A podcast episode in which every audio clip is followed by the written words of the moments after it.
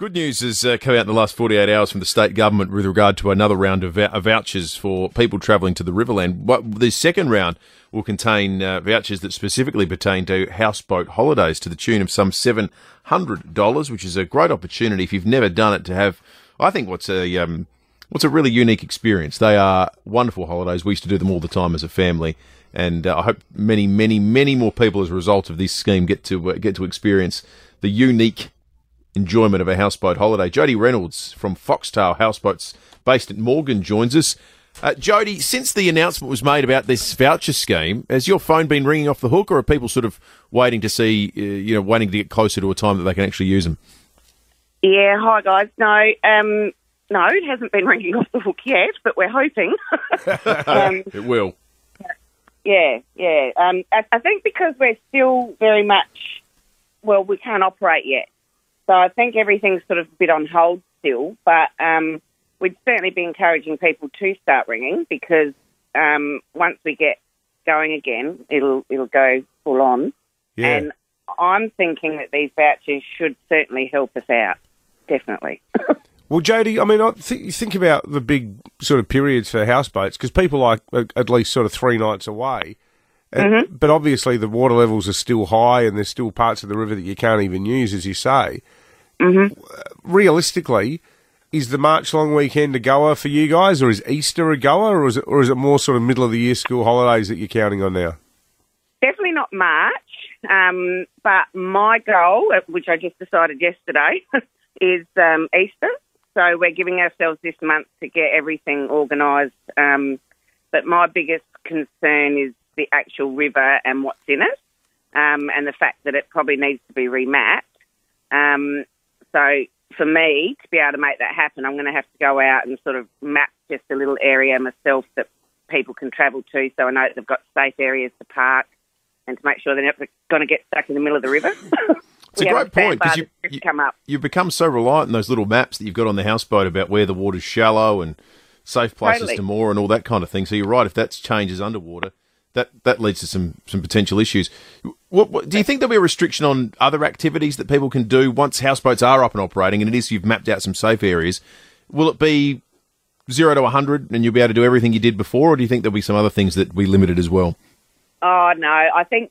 Well, I don't really know. They've already said that um, people can start towing skiers, which I think is absolutely crazy at the moment because there's still logs coming down, and like I said, there's so many unknowns. But I think once it's, they've gone through it and checked most of it, I mean that's fine. But um, you know, I had a photo come through the other day just downstream from me, and there's a, a sandbar right in the middle of the river that wasn't there before. So, you know, only a few days ago that was covered and you wouldn't know. So if you're flying through in a speedboat or a houseboat and you hit one of those, you, you're in trouble. Yeah, for sure. So- Well, even But- looking at Mannum, I'm not sure if the water's gone down below it now, but I know a lot of houseboats pull up in the centre of town there, down near River Lane. But but there's the big playground equipment that's still underwater there at the moment. yeah, yeah, exactly. That's the thing. I mean, we the up up side of the river, up Renmark and places like that, they're all starting to come alive again, I believe. Um, and and we're certainly not far behind that. Um, but it's just it's just a matter of, for me of making sure that that it's safe for my clients. So I'm actually putting out options.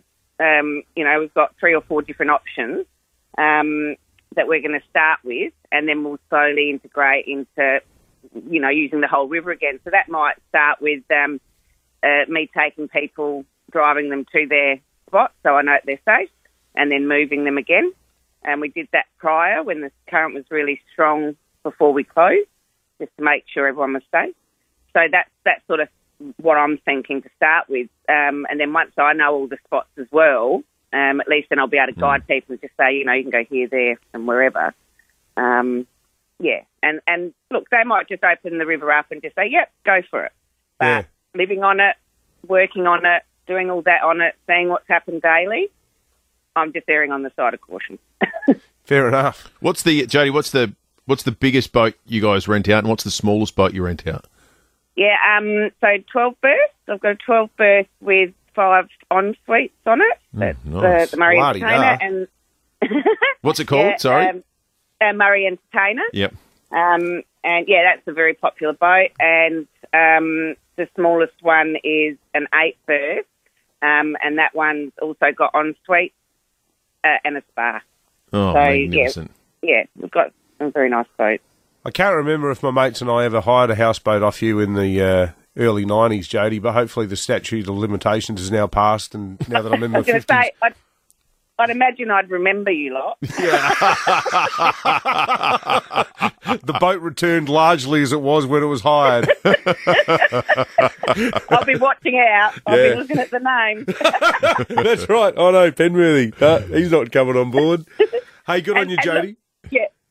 Yeah, and look, even having said all that about the safety side of it, I really want to put it out there that yes, please start ringing. Please, you know, the river is about to become alive again, and quite frankly, we can't wait. It's just, it's just as operators and that we just have to make sure that we're doing the right thing, um, and obviously the infrastructure to it as well, being able to get to an actual bank ourselves to be able to actually get people on, because Yeah, my for sure. property, Good on you you. know, no good. Yeah. Good on you, Jody. Thank you for speaking to us. Jody Reynolds from Foxtail Houseboats based at Morgan.